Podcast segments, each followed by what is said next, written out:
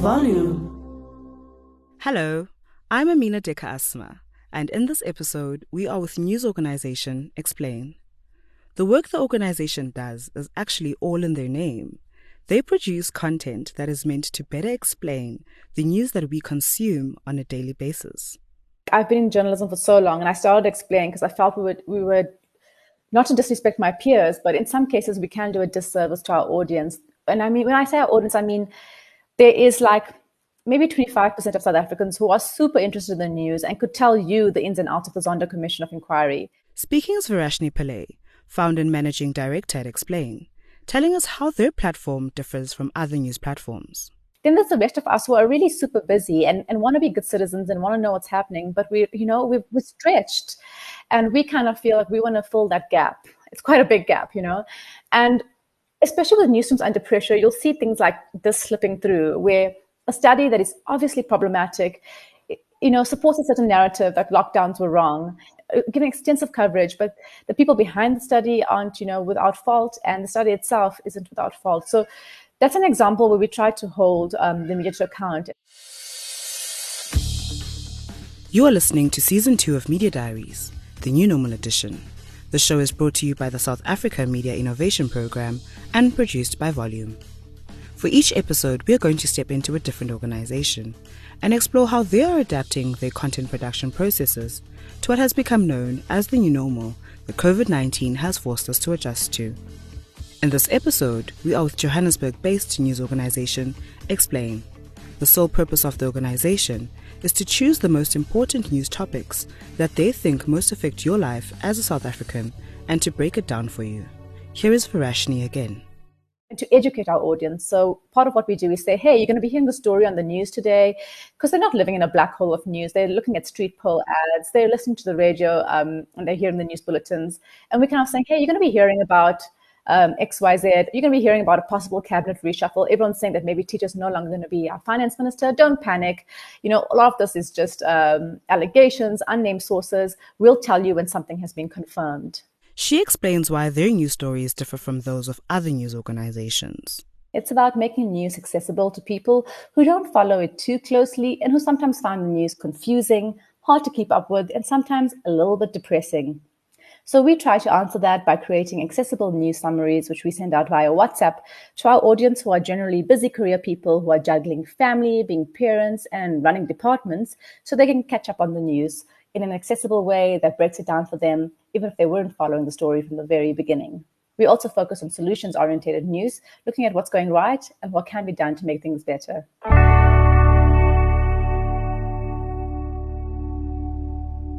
A WhatsApp first publishing model for news wraps isn't a common way of delivering the news, but is definitely innovative.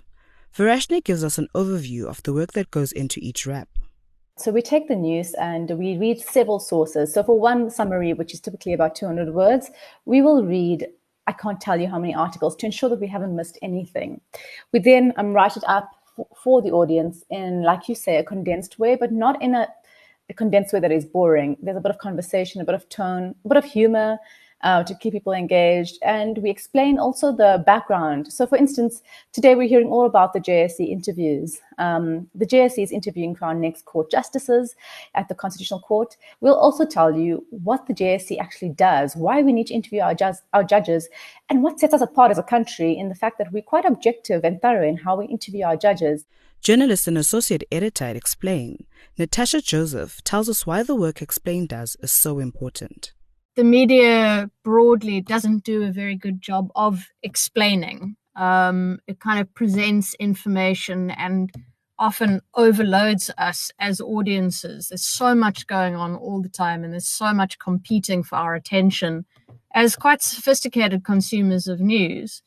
And one of the big values is explaining to people why this matters and how it sort of fits more broadly into their world and our landscape, whether that's South Africa or the continent more broadly. She also touches on what their main offering is as an organization.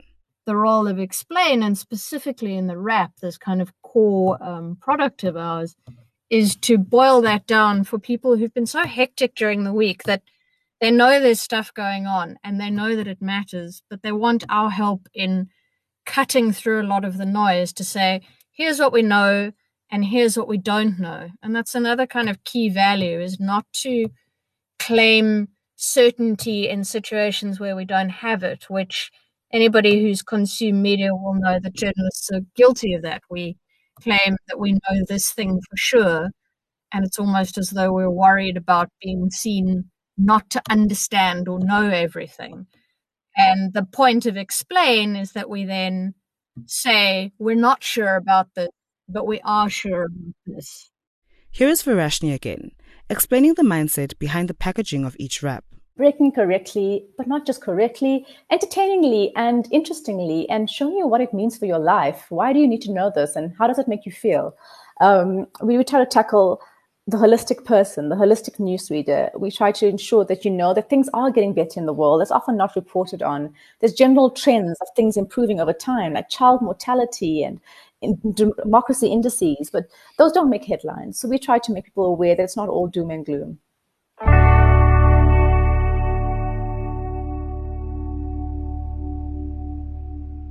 Head writer at Explain, Artie Bana, shares with us where she fits into the production cycle of each wrap. My responsibility is basically, firstly, to attend meetings that um, to help kind of conduct what we're going to be discussing. So, diary meetings um, where we discuss what we're going to be putting into the wrap. So, in those meetings, I would often like give my opinion on certain things, help choose stories, and yeah, just a basic debate on everything. And then I'd start working on the wrap. so it takes a lot of research, trying to get as much information in as possible so that I can make sense of it, firstly, because, you know, politics is so complicated. And then um, trying to simplify it. So writing it out the best way possible, making it as easy as possible, and also making it fun. Here is Varashni again, breaking down the production process that each wrap requires. I think uh, one thing that people don't know about is that we fact check everything in the wrap.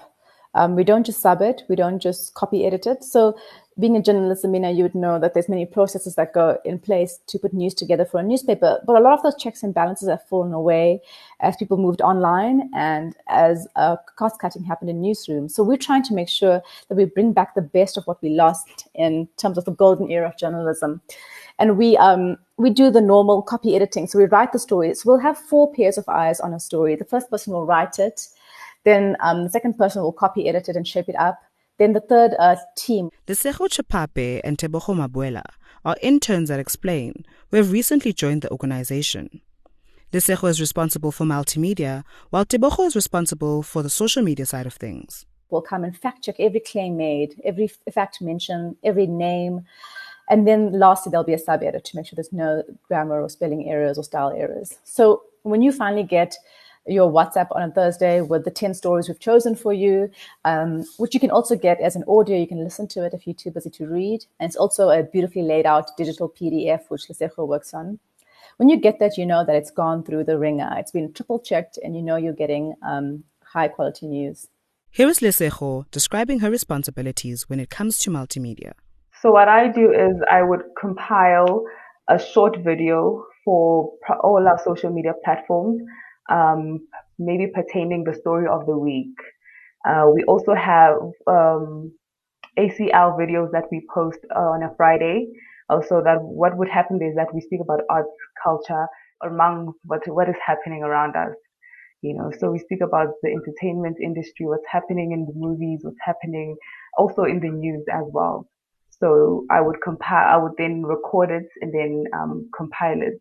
The videos that Lesego compiles for social media get between 5 and 15,000 views on Facebook, while each wrap on average reaches 30,000 readers via WhatsApp and email.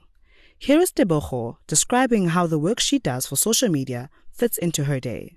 Since I'm uh, handling the social media, I look at the socials, like if we have new uh, subscribers or if we have people on WhatsApp to um, to subscribe, I look at that and I I continue. If I had like work I haven't finished the day before, I start with that. Or if I'm given any task, I do that. So there's no, I'm not time bound to if at 10 I have to do this. So it depends on how many tasks I do. Natasha then explains how she fulfills her role as an associate editor in the production process of each wrap. As an associate editor, my role is to kind of keep an eye on what's going on in the world. Are there things that maybe the rest of the team might have missed?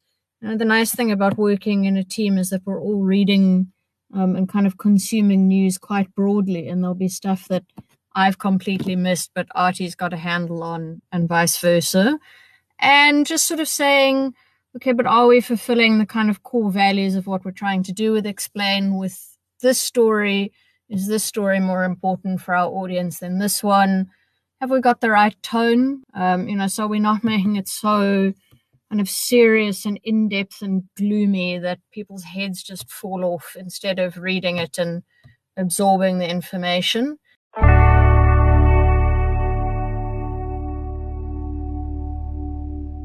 She then touches on how that role shifts to the role of copy editor.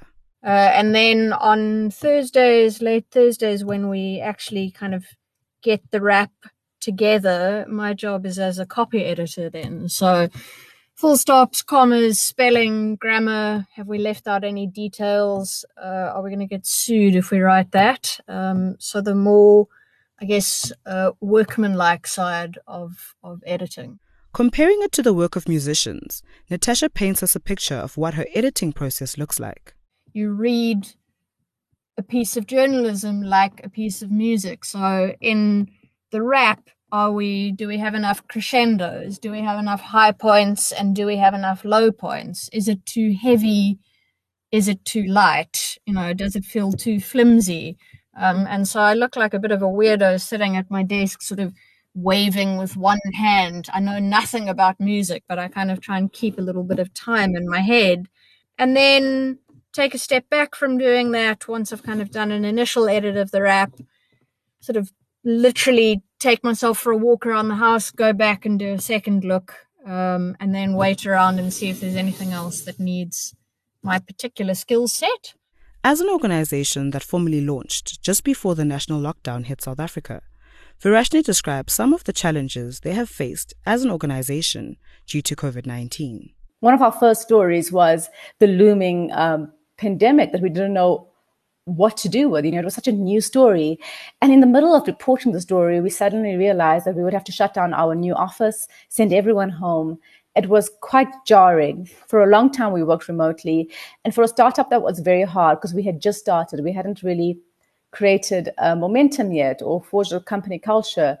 So trying to create a company during that time was extremely um, difficult and challenging. She also explains how they managed to overcome them.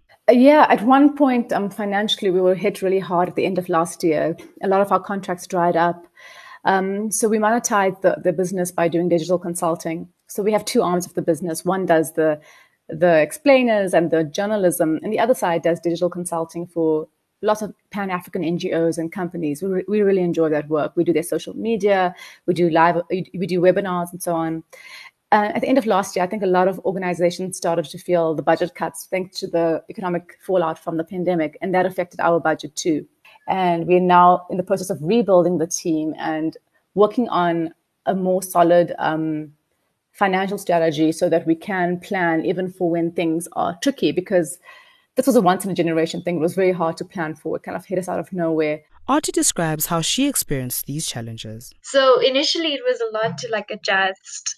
Um, I remember like last year this time when I started to explain as a full time employee in March, and um, that was just like weeks before lockdown had hit, and it was weird because it was like a firstly it was new, a new job and a whole new sort of landscape. Also it's a startup so there's a lot of things that we were trying to implement and experiment with and figuring out if something works or doesn't work. So there was a lot of like chopping and changing in between. And then um, doing that like virtually was also a bit of a challenge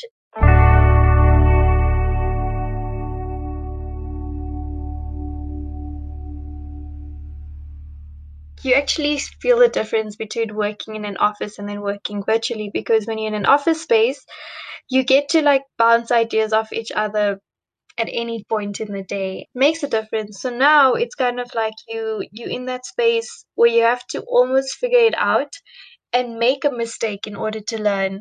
Natasha then comes in and explains another dynamic of working virtually and how she experiences it. I've actually never met Artie in person.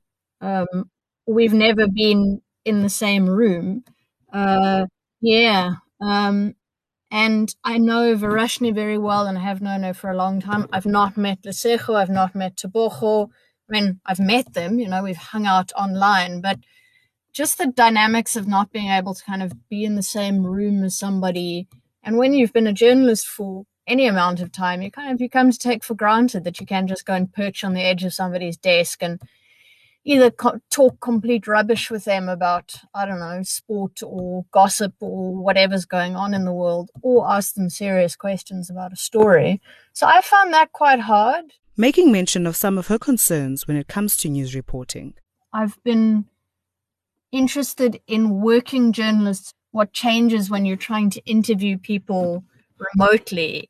So much of what we do kind of relies on those very in person dynamics. You know, there's a big difference between me walking up to somebody at a protest and saying, Hi, this is where I'm from, and me tracking down numbers and trying to get hold of people and being cognizant of the fact that data costs money for people and the connectivity, the kind of connectivity I have, might not be replicated for an interviewee. And so I've been quite worried about what voices are getting left out or pushed aside because they are harder to make contact with.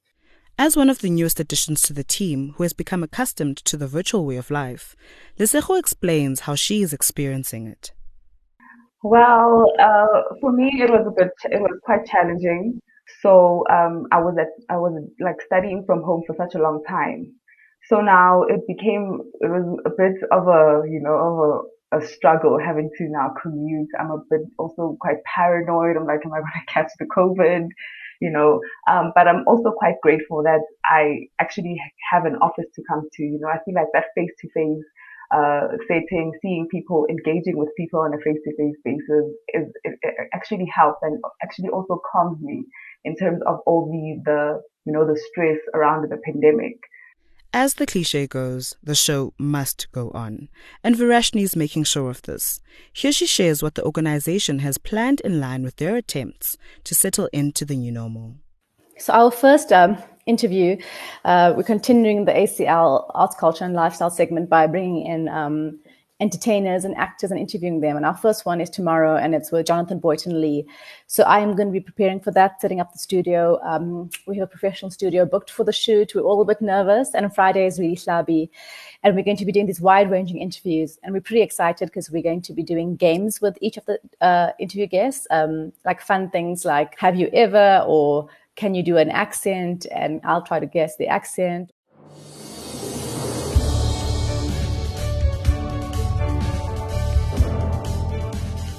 This has been Media Diaries, the new normal edition, and I'm Amina Deka Asma. The show has been brought to you by the South Africa Media Innovation Program and produced by Volume. Check out more information about the show either at www.volume.africa or at SAMIP's website, samip.mdif.org. That's samip.mdif.org. The music for the series is composed by John Bartman. Next week, we will go inside another media organization and see how they are coping and innovating when it comes to reporting during this crisis. Goodbye.